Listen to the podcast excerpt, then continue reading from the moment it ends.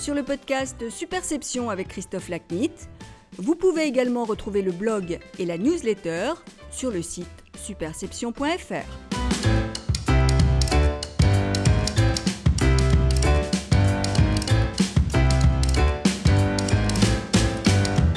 Bonjour, je suis ravi de vous retrouver pour ce nouvel épisode du podcast Superception. Aujourd'hui, mon invité est Philippe Rodriguez, cofondateur et dirigeant de la banque d'affaires pour entreprises de technologie Avolta Partners. Philippe est également l'un des cofondateurs de l'EBG, l'Electronic Business Group, le principal think tank français sur l'innovation numérique. Cet épisode du pod Superception va être un peu spécial car nous n'allons pas discuter avec Philippe de son parcours et de sa vision de son métier, comme avec mes autres invités, mais consacrer notre conversation à la révolution blockchain, son livre qui vient de paraître. Blockchain est en effet une innovation majeure qui mérite un épisode dédié. Blockchain est une technologie numérique d'enregistrement de transactions qui tire son nom du fait que les dites transactions y sont triées en blocs et que chaque bloc est enchaîné à tous ceux qui le précèdent, ce qui rend impossible l'altération des données après leur enregistrement. Blockchain repose sur cinq principes fondamentaux. Une base de données distribuée, des communications peer-to-peer, une transparence assurée par une pseudonymity, une irréversibilité des registres et un fonctionnement algorithmique. C'est le plus probablement à travers Bitcoin, la crypto-monnaie numérique née en 2009, que vous avez entendu parler de blockchain. Incidemment, ces cinq principes de fonctionnement de blockchain appliqués à Bitcoin induisent que pour pirater la blockchain Bitcoin, il faudrait disposer d'une puissance informatique équivalente à 525 fois celle de Google. Certains considèrent que blockchain est une révolution majeure comparable à Internet. Je me range d'ailleurs dans cette catégorie car j'écrivais dans mon dernier livre sur la transformation numérique, Le génie gênant, que blockchain est aux échanges de valeurs ce qu'Internet est aux échanges d'informations. D'autres estiment au contraire que son impact potentiel est largement exagéré. Quoi qu'il en soit, ses applications dans la vie réelle sont déjà très diverses. Je lisais ainsi récemment que la chaîne américaine d'hypermarché Walmart piste les aliments qu'elle achète pour assurer la sécurité alimentaire de ses approvisionnements grâce à blockchain dans le cadre d'un partenariat technologique avec IBM. Philippe Rodriguez est l'un des meilleurs experts français de blockchain. C'est ce qui fait l'intérêt de son ouvrage, qui présente également l'avantage de remonter dans le temps pour mettre en perspective historique chaque dimension de blockchain qu'il décrypte. Nous essayons au cours de notre échange d'évoquer les questions que peuvent se poser ceux qui découvrent blockchain à l'occasion de ce podcast et de traiter aussi quelques sujets plus approfondis. Pour conclure mon introduction, je voudrais vous signaler que la qualité sonore de cet épisode est moins bonne que d'habitude, ce dont je vous prie de m'excuser, car nous l'avons enregistré dans un environnement un peu bruyant et résonnant. Mais je suis sûr que cela ne vous empêchera pas de profiter des passionnantes explications de Philippe.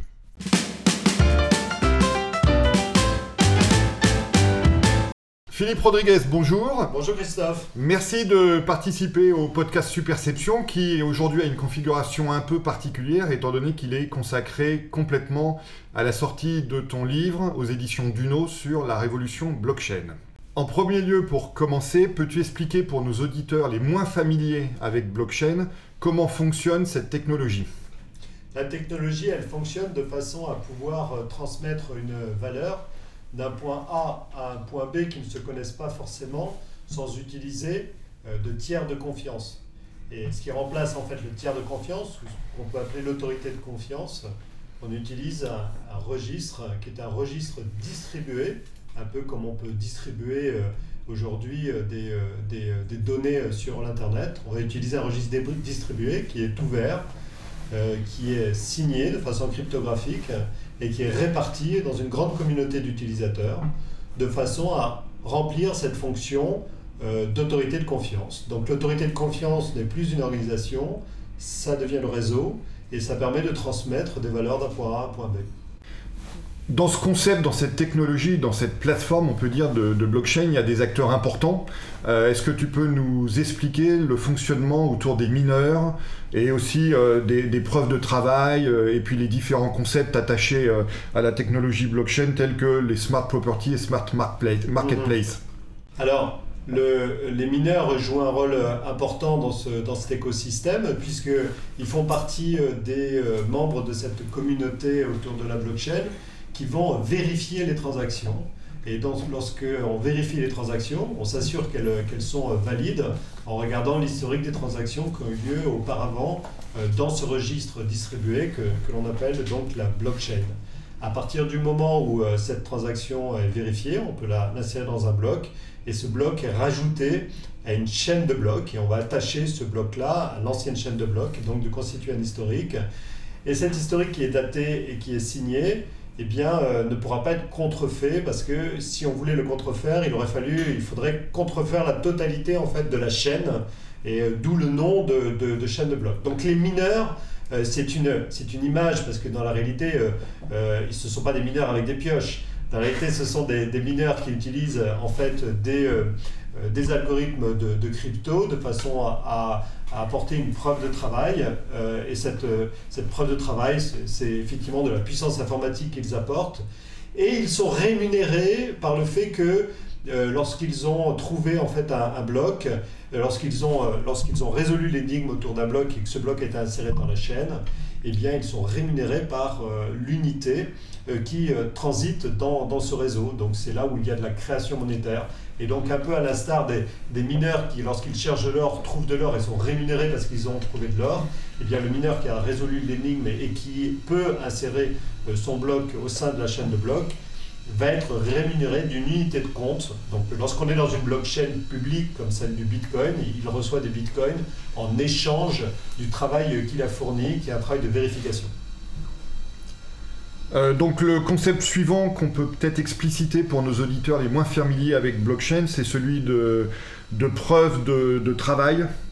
Moi j'ai l'habitude de le présenter avec une analogie qui est l'inverse du CAPTCHA. Alors ça permet en fait de vérifier que la personne qui est derrière l'ordinateur ne soit pas un ordinateur, mais soit bien un être humain. D'accord? Eh bien la preuve de travail c'est un peu le contraire. C'est en fait euh, un calcul mathématique euh, algorithmique suffisamment complexe pour qu'on s'assure que la personne qui soit en train de faire cette vérification et cette personne qui est en train d'insérer euh, ce, bloc, on l'a vu tout à l'heure dans, l'historique des, transactions, ne soit pas un humain, mais soit bien une machine. Et, effectivement, on apporte une preuve de travail qui est un calcul qui est extrêmement compliqué à faire, extrêmement lourd et qui nécessite en fait de consommer des cycles de processeurs pour pouvoir le faire et qui euh, donc rend impossible euh, la manipulation par un être humain qui ne peut pas faire ce calcul euh, à la main. Le dernier concept qu'il faut expliquer pour achever notre introduction pédagogique est celui de smart property et de smart marketplace. Et un des exemples probablement les, les plus appropriés pour ce faire, c'est celui des prosumers dans le domaine de l'énergie. On peut imaginer un, système qui soit un système décentralisé qui permette à deux personnes qui ne se connaissent pas de pouvoir euh, établir un contrat. Et contrat qui va être décidé à l'intérieur d'un algorithme pour décider si on l'exécute ou pas. C'est cette idée en fait de, smart contract. C'est l'idée que l'on puisse avoir eh bien, des contrats qui seraient exécutés euh, sans avoir une autorité euh, centrale pour euh, définir quelle est la loi qu'il utilise, que dans ce cas-là c'est plutôt le code, définir quelle est éventuellement l'instance juridique dans laquelle on va pouvoir, ou judiciaire plutôt, dans lequel on va pouvoir éventuellement débattre d'un litige. Et puis aussi comment se dénoue ce contrat, qui est le troisième, troisième sujet, c'est comment on le dénoue. Euh, et, tout ça peut vivre à l'intérieur de, la blockchain. Par exemple, je peux décider, euh, Christophe, qu'on va avoir un contrat tous les deux qui va dire que si demain, euh, par exemple, si demain la température va être dans cette pièce supérieure à 30 degrés, eh bien, dans ce cas-là, je vais te verser deux bitcoins et je vais écrire un contrat qui va vivre dans la blockchain qui va avoir en fait pour événement déclencheur ce que nous appelons donc un oracle. L'oracle va être est-ce que la température à midi pile c'est supérieur à 30 Oui, non. Donc on peut y mettre des capteurs qui vont envoyer ces informations-là. Et si c'est le cas, eh bien ça va déclencher ce paiement-là euh, de, de Bitcoin qui vont passer de mon compte au tien et que j'aurai versé en fait dans la blockchain en séquestre. Et on voit aujourd'hui que l'un des exemples d'applications euh, les, les, plus courants avec la blockchain est celui des, des retards ou des annulations de vol aérien qui là aussi déclenche des, des, voilà. des applications de contrats euh, automatiques. Donc on peut imaginer en fait des systèmes de ce type-là qui sont extrêmement peu coûteux parce qu'on se retrouve avec une infrastructure qui est très distribuée, très décentralisée, ça c'est le premier aspect des choses. Et un deuxième aspect des choses qui est, euh, qui est effectivement plus facile à prouver, à auditer, dans lequel il y a peu d'interventions humaines qui peuvent être des, euh, qui peuvent créer en fait des, des sujets en termes de confiance. Et donc on disait, en tout cas je disais dans ma question, j'évoquais l'aspect des smart marketplaces qui permettent de développer des nouveaux types de places de marché et d'échanges. Et j'évoquais, je te sollicitais sur l'exemple des, des prosumers dans le monde de l'énergie, qui me semble assez pertinent à ce sujet. Oui, c'est un, un, très bon sujet parce que finalement, on se rend compte que ce qu'on peut faire dans la blockchain, finalement, l'usage le, le, plus évident, c'est ce phénomène de crypto-monnaie, parce que ça représente une valeur que l'on peut transmettre, que l'on peut stocker. On va en parler, oui. Mais euh, ce n'est pas effectivement la seule valeur. Et c'est pour ça que j'ai insisté dans ma, dans, ma, dans ma proposition de définition de parler en fait d'un protocole qui permet de transmettre de la valeur. Parce que la valeur ça peut être une capacité d'énergie par exemple en disant moi j'ai une capacité d'énergie que je n'utilise pas. Je peux la mettre dans la blockchain en faisant une équivalence entre euh, eh bien, cette capacité d'énergie et une sorte de token qui représente en fait cette capacité d'énergie et donc par voie, par voie, par voie en fait simplement euh, d'utilisation du réseau, de transmettre cette capacité d'énergie, la vendre en quelque sorte. Et euh, c'est comme ça qu'on a, qu'on a vu apparaître des projets, notamment un projet à Brooklyn qui permet, euh, par des, des producteurs locaux d'énergie, de pouvoir transmettre en fait cette énergie à d'autres, mais surtout de la distribuer et de la distribuer dans un ensemble qui est décentralisé plutôt que d'utiliser un système central d'échange. Alors continuons les travaux pratiques de blockchain avec ce qui est aujourd'hui probablement l'application la plus connue, c'est-à-dire Bitcoin, qui est une forme de crypto-monnaie numérique, et ce qui est un peu euh, à, la monnaie ce que l'email est au courrier. Alors Bitcoin a connu des débuts d'année, euh, un début d'année 2017 un petit peu difficile puisque la Banque de Chine a exprimé des inquiétudes par rapport à l'utilisation éventuelle de Bitcoin pour faire du, blanchiment d'argent sale. Et puis j'ai observé que Bitcoin venait de dépasser en valeur unitaire le cours de l'or. Est-ce que tu peux nous faire un point sur la création et le développement de Bitcoin depuis 2009 Absolument. Alors, euh, début 2009, donc c'est le, le début en fait du protocole euh, Bitcoin en fait qui, euh, qui pourrait s'apparenter en fait à, un réseau, un réseau à la fois de, vérificateurs qui sont les mineurs, mais un réseau aussi d'utilisateurs qui sont l'ensemble des utilisateurs qui, qui, qui, ont un portefeuille Bitcoin à l'intérieur de ce, de, de ce réseau. 2009 à, à, 2012, on a plutôt je dirais, euh, une population qui sont la population des développeurs, euh, des hackers, une, une, population très technique, très geek qui s'intéresse au sujet. Ce sont les premiers qui s'intéressent et c'est tout à fait normal parce qu'en fait ils observent ce protocole et c'est eux qui vont également euh, dire au monde que ce protocole a du sens, qu'il fonctionne et qu'il ne s'agit pas simplement d'une petite astuce marketing, il s'agit en fait d'une révolution technologique. Il s'agit véritablement d'un d'une découverte qui est une découverte fondamentale. Ce sont les early adopters. Ah oui, c'est exactement ça, les early adopters. Alors de, parmi, parmi eux, on va trouver par exemple un Bill Gates qui assez tôt, euh, lorsqu'il regarde le protocole, il dit ceci est un tour de force technologique.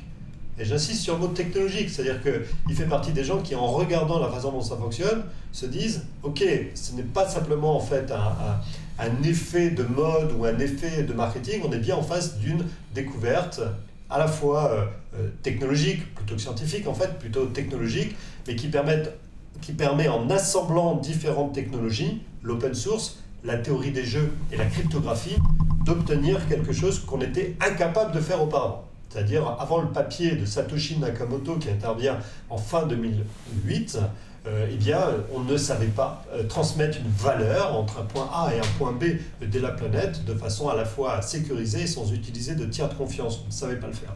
Et à partir de 2009, on sait le faire.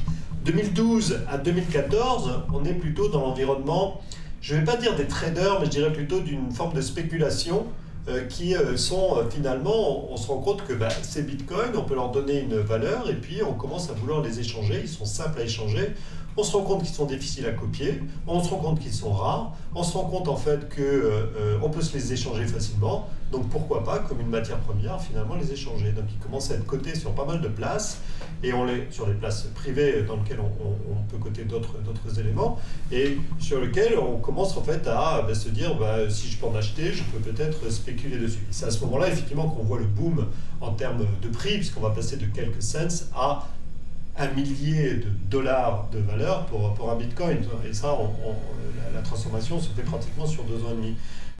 Et puis, vient une autre période qui, pour moi, commence plutôt en 2014 et qui euh, continue encore, mais dont, le boom, finalement, pour moi, euh, euh, s'arrête en, 2016, sont les entrepreneurs. C'est là, on, on, se retrouve avec un grand nombre d'entrepreneurs un peu partout sur la planète qui se disent Ici, on a une opportunité pour faire quelque chose de différent. Et ici, on a la possibilité peut-être pour être au démarrage d'une nouvelle révolution. Pour beaucoup de ces entrepreneurs, c'est assez simple. Ils pensent tout simplement que euh, euh, le protocole Bitcoin et euh, les protocoles blockchain en général constituent une révolution qui ressemble à celle du web. En se disant, on a une infrastructure qui s'appelle Internet, d'ailleurs une infrastructure fortement décentralisée, comme les protocoles blockchain. Et euh, ils se disent, bah, finalement, euh, euh, le web, qui est une surcouche de l'Internet qui permet de diffuser des contenus avec un coût marginal très faible, eh bien, on a la même chose ici maintenant pour diffuser de la valeur. Donc on passe d'un Internet du contenu à un Internet de la valeur. Et ça change tout. Et ces entrepreneurs commencent à développer de nouvelles applications, ils commencent à développer de, de, des idées comme par exemple construire une nouvelle banque, euh, construire euh, un système de notarisation, construire en fait des systèmes de vote, etc. etc. 2015-2017 jusqu'à maintenant, c'est une quatrième vague, c'est la vague de ce que j'appelle les corporates. Sur les grandes entreprises qui à partir de 2015 finalement vont avoir un, nouveau état, une nouvelle façon de regarder ces éléments blockchain en disant bah, Bitcoin, on n'est pas très intéressé parce que ça nous met dans une situation délicate avec, euh, avec le régulateur. Par contre, on veut bien de la technologie, mais sans la monnaie. Et il y a un glissement sémantique qui s'opère doucement pendant l'année 2015, qui va de Bitcoin à blockchain. Et euh, très poussé en fait par les grandes banques, qui se rendent compte que, un, cette technologie, elle existe, deux, ça va être très difficile de la désinventer, Trois, il y a un certain nombre de startups et d'initiatives qui démarrent pour faire des choses intéressantes. Donc là, ils se disent, on va euh, enlever le phénomène Bitcoin du blockchain et on va garder blockchain. Alors justement, dans ce contexte, et par rapport à la jeune histoire que tu viens de, de relater, se pose la question de prévoir quel va être l'impact de Bitcoin finalement sur nos sociétés. Et Marc Andreessen, que évidemment tu connais, qui est euh, l'un des cofondateurs de Netscape et aujourd'hui l'un des plus grands capital risqueurs euh, et l'un des plus influents de la Silicon Valley, compare l'émergence de Bitcoin que lui il voit en 2014, ce qui est cohérent avec, avec ce que tu nous as retracé, à l'émergence de euh, l'ordinateur personnel en 75 et de Internet en 93. Est-ce que toi tu accordes la même importance au phénomène Bitcoin que celui de, de ces deux comparaisons prises par Andreessen oui, on voit beaucoup de similarités avec l'avènement du PC. L'avènement du PC, il démarre aussi avec ce qu'on appelle les hobbyistes. Euh, c'est de là d'où vient d'ailleurs euh, Bill Gates. À l'époque, d'ailleurs, on, appelait ça euh, le, le, big PC. C'était le, PC qu'on avait à la maison et que l'on construisait plus ou moins soi-même et qui était une occupation qui n'était pas du tout sérieuse, hein, qui était une occupation qu'on faisait en plus sous forme de hobby et qui est devenue en quelques années une industrie. Bah, on voit aussi que Wozniak chez, chez Apple sort aussi de la même culture hein, d'ailleurs. Exactement. Et donc cette, cette, culture un petit peu hobbyiste, qu'aujourd'hui on appellerait un peu hacker euh, dans, dans, dans, cet, dans cet environnement, c'est celle qu'on trouve dans le Bitcoin. Euh, il est clair qu'au démarrage, euh, les, gens qui travaillaient dans ces environnements de crypto-monnaie et qui minaient, on y trouvait des étudiants, on y trouvait en fait des hackers, on y trouvait tout un tas de, de, de grands professionnels et de grands experts sur ces sujets, mais qui n'en font pas forcément le cœur de leurs activités, qui pouvaient être des activités quasi militante, en fait, quasi, et parfois peut-être même de, de, hobby. Donc ce sont à la fois des experts, mais en même temps qui, ont, qui ont utilisé leur temps, leur énergie, leur passion pour faire émerger ce type de concept. On va en reparler tout à l'heure, oui, sur l'aspect militant quand on, quand on viendra aux questions un peu plus philosophiques à la, à la fin de l'interview. Euh, alors, il y a aussi deux questions que je voudrais te poser par rapport, euh, en restant dans le domaine de, du questionnement relatif à l'impact potentiel de Bitcoin. Il y a deux questions qui se posent, une question plus orientée grand public et une autre plus institutionnelle. Alors celle du grand public, c'est l'impact potentiel de Bitcoin sur la relation des, du grand public à la finance. On sait que sur Terre, il y a par exemple 3 milliards et demi de personnes qui, sont, qui n'ont aujourd'hui pas de banque et on voit très bien que euh, la combinaison entre Bitcoin et blockchain pourrait leur permettre d'accéder à des services auxquels ils n'ont jamais eu accès. Donc comment envisages-tu cette, euh, évolution et cet impact? Alors c'est un, un grand espoir. Euh, ça reste un espoir parce qu'on a quand même un certain nombre de, défis à, relever pour, pour en faire quelque chose qui, fonctionne à très très très grande échelle. C'est un grand espoir parce que dans la réalité, euh, ces individus euh, non bancarisés un peu partout dans, le monde, et parfois même dans, nos sociétés, euh, sont possiblement des créateurs de, valeur et possiblement on, pourrait créer de la valeur qui leur permettrait en fait de sortir de la pauvreté pour, pour, pour certains. Donc c'est un vrai sujet, c'est un vrai, un vrai sujet extrêmement important. Et le point n'est pas tellement euh, que cette nouvelle technologie euh, permettrait euh, d'avoir un usage qui soit différent sur un plan matériel, mais c'est surtout que cette nouvelle technologie permet d'avoir une relation différente par rapport aux institutions, par rapport en fait à ces institutions qui sont plutôt dans ce cas-là des institutions à la fois financières, des institutions démocratiques, des institutions judiciaires, qui permettraient de traiter ce sujet différemment. Alors, se pose quand même deux questions, des questions d'adoption de la technologie euh, euh, auprès euh, de ces populations, parce que c'est bien joli de leur offrir un, compte Bitcoin ou leur offrir un compte sur une crypto-monnaie. En même temps, il faut qu'ils disposent quand même du matériel qui permette de faire ça, et notamment de, smartphones qui seraient répartis. donc j'entends bien que le, coût est de plus en plus bas, mais il, reste, super élevé dans, par rapport au pouvoir d'achat, ça c'est le premier point. Et le deuxième point, c'est les points de contrepartie, parce qu'on a, on a besoin quand même de temps en temps de créer des contreparties et notamment créer des systèmes d'échange avec de la fiat euh, monnaie et euh, de la monnaie fiat, euh, de la monnaie en fait qui a une valeur légale, de façon à pouvoir quand même faire des échanges sur un certain nombre de sujets. Ces, histoires de contrepartie ne sont pas totalement encore évidentes. Donc au-delà de ces enjeux qui vont probablement être résolus dans les années à venir, on, sent un grand espoir qui peut naître. Alors deuxième impact que je voulais qu'on envisage pour, pour nos auditeurs, c'est l'impact un peu plus institutionnel avec la fin du monopole des banques centrales sur l'émission de monnaie. Donc quelles sont les conséquences que tu entrevois dans ce domaine grâce à Bitcoin? Ce qu'il faut comprendre en fait, c'est que ce monopole pourrait être menacé. Euh, euh, ce monopole existe toujours, c'est inscrit d'ailleurs dans, euh, dans, dans notre code monétaire. Le Bitcoin en soi, ne propose pas de, de remplacer une monnaie, mais tu as raison, il se propose de revoir cette idée de monopole de façon à fournir eh bien, des outils monétaires complémentaires à euh, des monnaies et finalement de se dire est-ce qu'on n'a pas une opportunité ici pour faire vivre des monnaies qui deviendraient des monnaies privées au sens en fait où l'avait imaginé Frédéric Hayek, qui euh, justement, au sein de l'école euh, autrichienne, imaginait euh, que finalement les monnaies, un petit peu comme les entreprises, devaient se concurrencer les unes les autres de façon à s'assurer que la meilleure des monnaies puisse émerger et que les autres disparaissent. On a vu que Bitcoin a enregistré de, gros progrès dans sa jeune histoire. Malgré tout, Bitcoin aujourd'hui continue de, faire peur. Elle fait peur parce que, un, c'est une inconnue, donc l'inconnu, le, mystère fait toujours peur. Elle fait peur aussi, on l'a vu en partie à partir de, au sujet de certains scandales que certains attribuent au manque de régulation qui caractérise euh, l'environnement Bitcoin. On sait par exemple qu'il y a eu euh, des, scandales liés à des, pyramides de, Ponzi. Et puis elle fait peur aussi parce que certains euh, l'apparentent à une bulle financière. Alors est-ce que tu considères que ces sujets d'inquiétude aux yeux de certains sont un petit peu des, défauts de jeunesse? Et est-ce qu'il y a à tes yeux des solutions pour les régler et permettre un développement encore plus harmonieux de Bitcoin? Donc oui, et, je, je, pense en fait que ce sont des sujets qui sont des sujets importants et qui sont, des sujets d'inquiétude.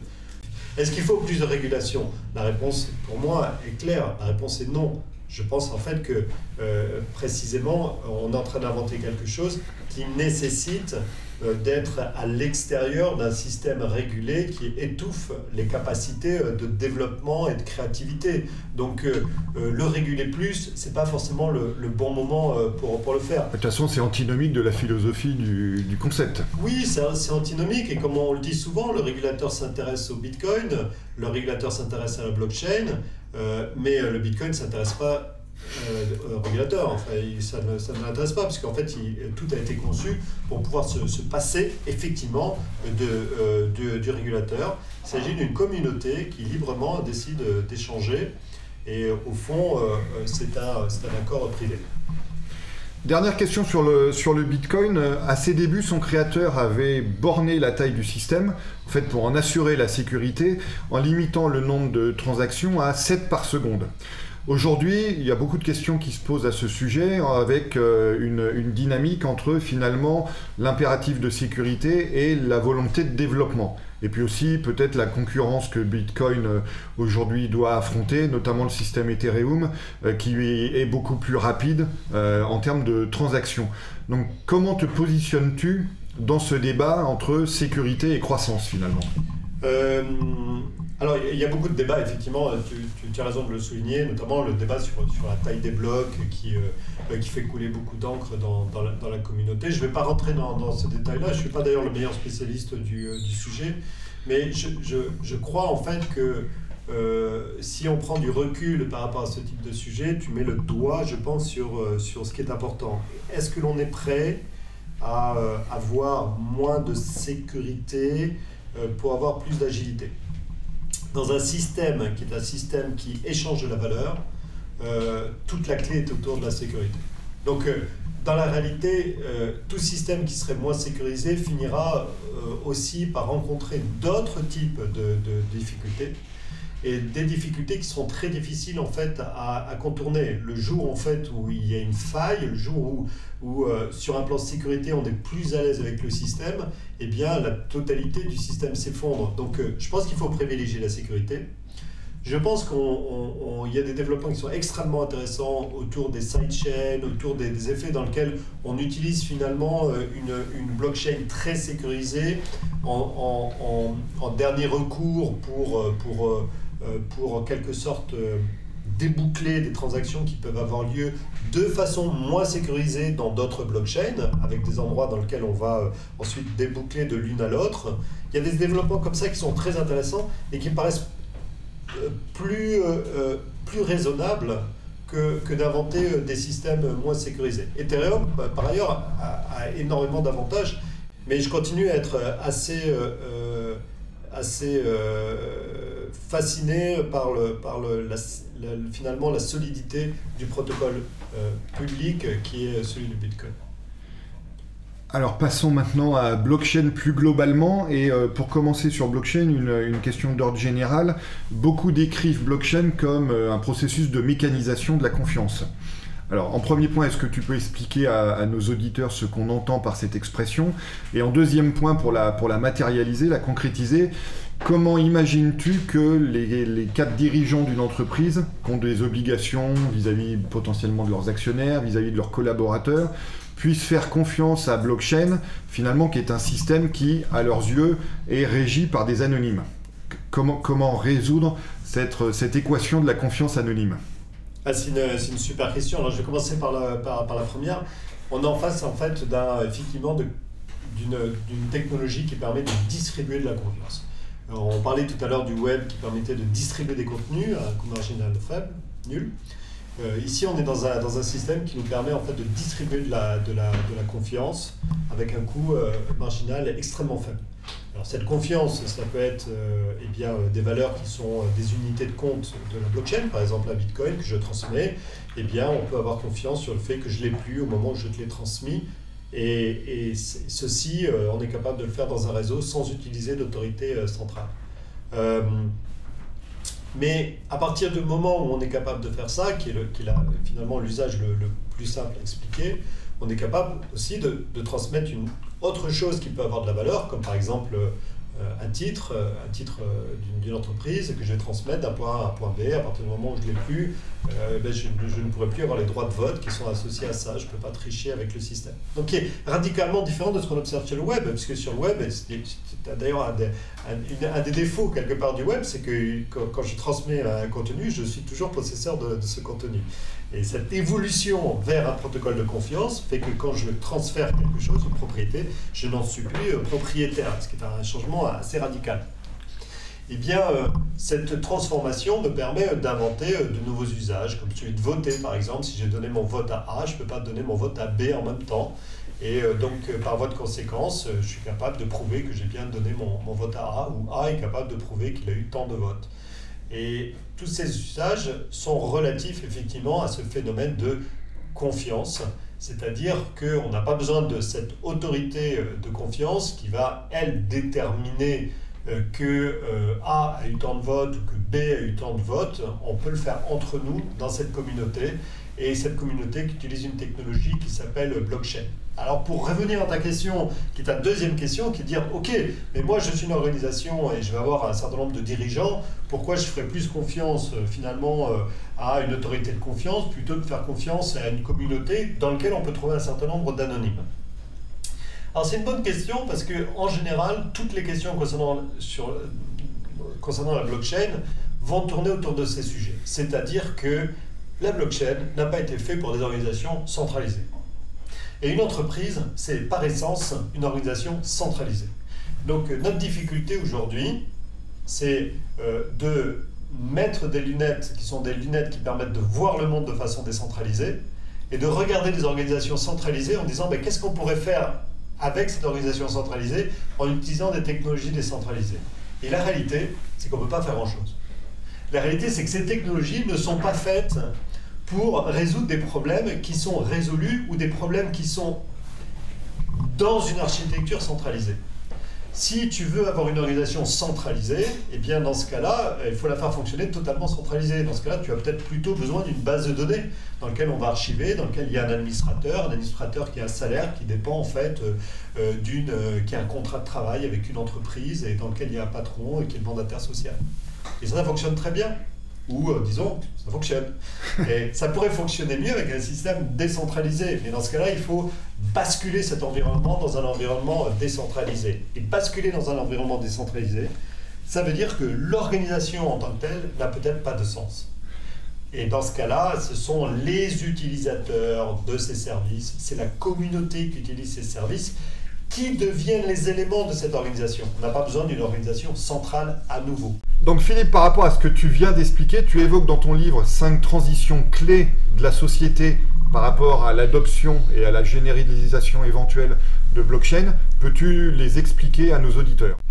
La première des transitions euh, dont, j'aimerais parler, euh, c'est la transition euh, numérique. Transition numérique, consiste à dire est-ce que nous avons euh, le web que l'on avait rêvé au départ? Est-ce que le web fonctionne comme il devrait fonctionner? Pour ma part, ma réponse est plutôt non. Et je ne suis pas le seul à dire ça visiblement. Et je pense en fait qu'on a, on a probablement perverti un petit peu l'idée originelle qu'on s'était fait euh, du, euh, du web.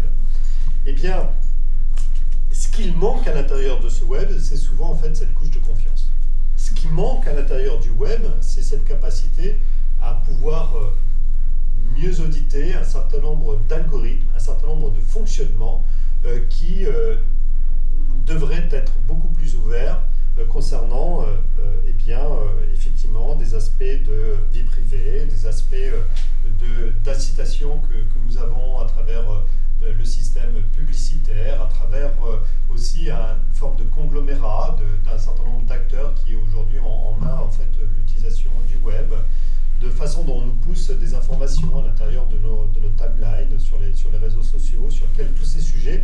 Et, je sais que tu es très sensible à ces, à ces sujets, euh, nous questionnent beaucoup.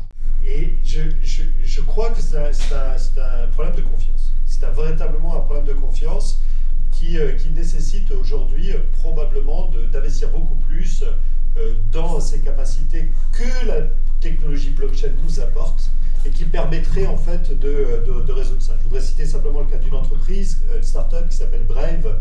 Et Brave en fait fournit un navigateur qui est un navigateur, euh, sorte de navigateur pour blockchain, et qui permet en fait de, naviguer sur le web en ayant un système dans lequel on peut décider de combien d'argent on veut donner par mois aux différentes publications que l'on va visiter et qui permet ensuite de transmettre en fait ces crypto-monnaies euh, vers, euh, vers les, les, euh, les sites que l'on va visiter sans utiliser de publicité. Donc on est encore dans le cadre d'un smart contract. Et on est dans le cadre exactement d'un smart contract avec un système qui diffuse automatiquement des crypto-monnaies vers, le, vers la publication. Et donc il y a un avenir véritablement intéressant autour de, de ces sujets. La deuxième transition dont j'aimerais parler, on en a dit quelques mots tout à l'heure, c'est la transition écologique. On est en face d'un problème évidemment d'externalité. Euh, qui, euh, qui, fait que eh ben, les actions de, chacun euh, n'ont de poids que si elles sont relayées par tous. Et, finalement, on n'est on est, on est peut-être pas toujours très bons citoyens concernant l'écologie, chacun dans, dans, ses, dans ses actes, et pourtant, globalement, il faut qu'on fasse un progrès tous ensemble. Donc c'est un problème de confiance. Problème de confiance dans les autres. Si je fais quelque chose, est-ce que les autres le font, etc. Et lorsqu'on a évoqué tout à l'heure le cas de la production d'énergie, eh bien, euh, on a besoin de créer ces systèmes qui nous, permettent euh, d'échanger, de pouvoir éventuellement aussi, euh, j'en parle dans mon livre, réfléchir sur comment on, on, reward, on, on incentive les, les économies d'énergie de façon intelligente, comment on, produit de l'énergie pour demain, et, et, tout ça, on peut le faire avec cette technologie blockchain. Le troisième était, est tout simplement un endroit dans lequel la troisième transition est la transition démographique on a deux types de, de, de, sujets concernant la transition démographique.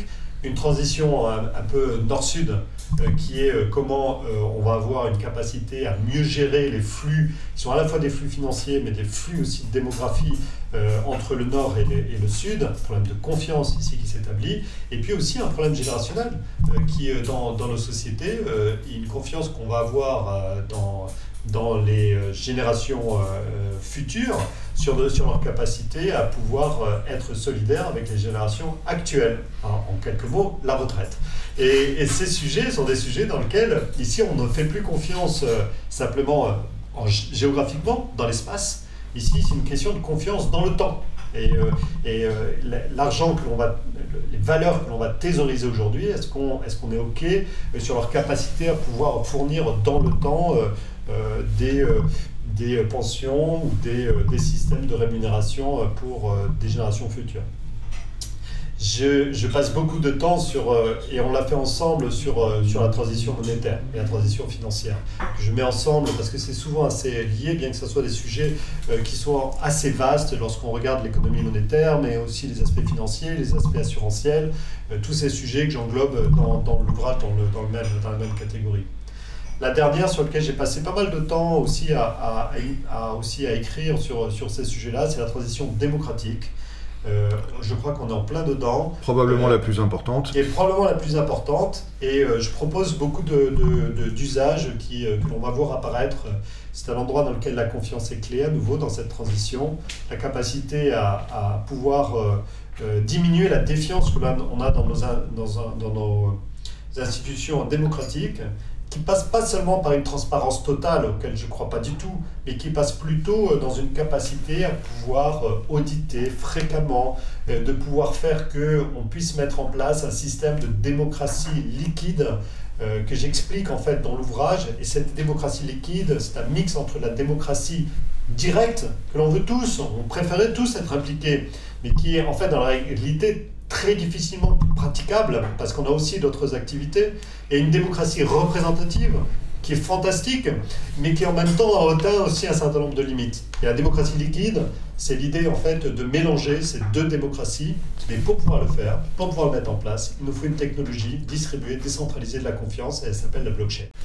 Par rapport à ce que tu viens d'expliquer sur ces cinq transitions, se pose évidemment la question du rythme de mise en œuvre et de matérialisation de blockchain. Certains observateurs estiment que euh, cette mise en œuvre de blockchain concrète dans la vie des gens sera plus rapide que celle d'Internet. Qu'est-ce que tu en penses? Alors euh, oui, parce que tu as raison, je pense que beaucoup d'observateurs euh, ont, en tête l'idée qu'il y a une accélération des adoptions en, en général. Ici, on est dans, quelque chose qui est très lourd. Je pense qu'on est dans quelque chose qui est quand même euh, germinal de beaucoup d'usages différents, qui vont avoir besoin quand même de se synchroniser les uns les autres. C'est-à-dire qu'il n'y aura pas, par exemple, de transition démocratique en utilisant la révolution blockchain sans qu'il y ait en même temps une transition monétaire qui se fasse. Donc je pense que toutes les transitions ont besoin d'avancer en même temps pour que c'est beaucoup de sens. Il a fallu pratiquement je pense qu'on peut dire une vingtaine d'années pour le PC pour, pour s'imposer et peut-être un petit peu moins pour l'Internet, mais on, est dans cet ordre d'idées, peut-être une quinzaine d'années pour devenir quelque chose de vraiment grand public depuis 93. Mais est-ce que l'on peut, est-ce que l'on va observer la même chose sur, sur euh, euh, blockchain? Eh bien, on pourrait imaginer qu'on soit un petit peu en dessous de l'adoption de l'Internet comme quelque chose de très très grand public, et euh, donc on peut faire un pari peut-être sur une, sur une douzaine d'années, ça, me paraît, ça me paraît assez euh, euh, faire de, de, penser ça, et en faisant un point de démarrage qui serait en 2008, donc on serait pas mal en 2030. Bon, écoute, si le podcast Superception existe toujours en 2030, on se donne rendez-vous. En 2030, on se donne rendez-vous en 2030 pour faire un point. Une session spéciale en 2030. Enfin, tu sortes un nouveau bouquin pour faire, pour faire le point sur la prochaine vague de, de blockchain. Euh, dernière question un peu plus spécialisée sur blockchain avant de passer au sujet d'ordre euh, davantage philosophique. Euh, on a parlé beaucoup de, de, plateformes ouvertes comme Bitcoin, mais à, côté de ces plateformes se développent aussi des blockchains privées qu'on appelle des consortiums, des consortia, et parmi lesquels les plus connus sont peut-être Ripple et Stellar, qui sont à la fois des, soit des monnaies concurrentes de Bitcoin, soit des, soit des plateformes de, transactions financières. Qu'est-ce que tu vois comme avantage euh, à ces plateformes privées et éventuellement aussi comme inconvénient à côté de celles qui sont plus ouvertes elles sont souvent dédiées à des usages extrêmement précis. Donc Stellar est aussi une crypto-monnaie qui, s'intéresse au sujet en fait de l'énergie. Euh, Ripple est plutôt utilisé dans des, euh, euh, échanges B2B financiers. Et sont, ils sont dédiés en fait à des usages précis. Donc souvent ils ont moins de caractéristiques que les caractéristiques un peu génériques et globales que peuvent avoir une blockchain publique. mais ils sont très efficaces dans, dans, dans, ce qu'elles font et probablement très efficaces aussi parce qu'elles sont, elles sont dédiées. Donc moi j'y crois beaucoup, je pense en fait que ça a beaucoup de, beaucoup de sens. Question plus philosophique maintenant. Tu évoques dans ton livre une, idée qui m'a bien plu, qui est de dire que, euh, en gros, avec tout ce qu'on vit aujourd'hui, que ce soit blockchain, l'open source euh, et, d'autres aspects de la nouvelle économie, on reviendrait en fait à l'idée des communs et non plus au capitalisme de propriété. Est-ce que tu peux nous exposer cette, euh, cette idée? C'est un sujet intéressant, c'est un sujet intéressant parce que, effectivement, dans beaucoup de cas, on fonctionne avec des systèmes qui sont assez décentralisés je dis assez décentralisés parce qu'ils ne sont pas totalement, mais qui sont assez décentralisés et qui laissent penser à certains économistes, euh, euh, plutôt, plutôt des économistes euh, de gauche, on va dire, de plutôt des économistes, on va dire, qui sont plutôt dans cette catégorie un peu, on va dire, libertaire, qui vont, qui vont avoir une, une, approche qui va être la suivante, qui va être de dire, et ben finalement, est-ce que le crédit ou est-ce que le, crédit à la fois qui, qui, qui, nous permet en fait d'émettre de la monnaie ne serait pas en fait un commun? Un commun qui nécessite en fait de prendre conscience que la façon dont il est géré a une telle externalité qu'on ne peut pas en fait simplement le, gérer de façon centralisée. Et, cette idée est assez intéressante euh, et euh, elle est en train de, se développer aussi pour imaginer que finalement, un petit peu comme les, éléments que l'on regarde dans, les, les, dans ce, phénomène de coma, eh bien, euh, peut-être que la monnaie est, aussi, pourrait, pourrait être un commun, et dans ce cas-là, elle, elle, aurait besoin d'avoir un mode de fonctionnement qui soit beaucoup plus décentralisé, et que finalement, elle soit plutôt gérée par tous, plutôt qu'elle soit gérée par certains. Et dans le, par certains, on peut avoir plusieurs modèles. Un modèle plutôt géré de façon euh, privée, ce qui est aujourd'hui euh, notre cas, euh, ou un système qui serait un système plutôt géré par l'État, ce, qui est, ce qui a été le cas très, très souvent. Et donc l'idée d'avoir la monnaie comme un commun a, beaucoup de sens. Et finalement, ça peut s'appliquer à d'autres choses que la monnaie si on regarde en fait l'évolution du blockchain qui va dépasser celui simplement de la monnaie. C'est notamment les idées portées par Jeremy Rifkin. Alors oui, Rifkin, euh, euh, bien sûr, en, partie euh, évoque ceci concernant notamment à la fois l'énergie, mais également la, notion de, aussi de, l'extension qu'il a fait du, travail par rapport, à, Exactement, rapport aux, idées qu'il avait eues assez tôt. Dans, dans, les, D'ailleurs, dans, les années 80, c'est lui qui avait été le premier à, travailler sur ces sujets. Et ensuite sur la, grille, à la fois la grille d'énergie, la grille numérique et la grille sociale. Absolument. Euh, qui, euh, qui est un peu sa thèse sur le sujet. Autre question un peu plus euh, globale, quelle est la compatibilité de l'irréversibilité des registres de blockchain avec le droit à l'oubli, euh, notamment promu par la Cour européenne de justice face à Google? Écoute, je ne sais pas répondre à ta question. Euh, je, la trouve intéressante et je, suis, je, n'y ai pas vraiment réfléchi pour l'instant et je peux peut-être te donner quelques éléments pour, pour qu'on y réfléchisse ensemble. La première chose, c'est que tu as raison de mentionner que lorsqu'on émet une transaction sur, le, sur un réseau euh, blockchain, l'idée c'est qu'il euh, soit ouvert, qu'il soit lisible, qu'il soit auditable, mais en fait il est, euh, il est signé et il est inséré dans un bloc de façon à ce qu'effectivement il soit irréversible, irrévocable. Donc est-ce que ça fait partie de l'oubli? Oui ou non? En fait, on a tout un système qui est un système qui, qui est pseudonyme, en fait, qui n'est pas tout à fait anonyme, et qui fait que au fond, euh, je, je, ne crois pas en fait qu'on rentre en fait dans les dispositions de, cette loi aujourd'hui. Et, euh, et, dans le futur, est-ce que l'on veut euh, véritablement que la totalité de ce qui apparaît soit non anonyme? Je ne crois pas. donc, donc à suivre. Bonne question, en tous les cas. Alors, dernière question pour, euh, pour conclure, Philippe. Euh, le grand professeur de, droit de l'université de Harvard, Laurence Lessig, qui a d'ailleurs été candidat quelques semaines à l'élection présidentielle euh, ces derniers mois aux États-Unis, avait présenté lors d'une conférence à Sydney en 2015 l'idée de sophisme libertarien. Et il expliquait dans, dans cette conférence que le fait de croire que des systèmes tels que blockchain allaient échapper au contrôle de l'État était probablement une chimère pour le coup. Et que lorsque l'État allait euh, découvrir le potentiel et l'intérêt réel de blockchain, il allait s'y intéresser et euh, trouver un moyen de, le contrôler euh, d'une manière ou d'une autre. Et alors, quand je rapproche ce concept, cette idée de l'éthique de ce qu'on voit aujourd'hui sur l'évolution, par exemple, de Bitcoin, qui passe de plus en plus sous contrôle chinois, parce qu'on voit aujourd'hui que 70% euh, des transactions réalisées sur Bitcoin sont réalisées à travers quatre sociétés chinoises. Est-ce qu'on n'est pas en train de voir la crainte euh, de l'ESIC se matérialiser?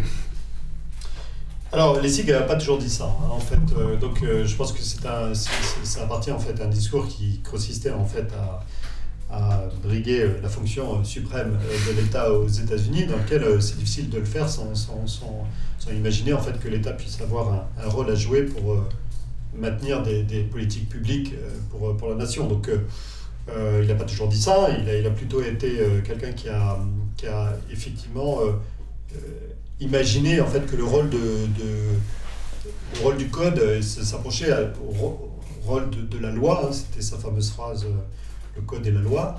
Euh, et dans ça, c'était avant, ouais. Ça, c'était avant, en quelque sorte. C'était avant, ça. Mais il va, il va rapidement revenir, je pense, à ses... À ses, à a raison.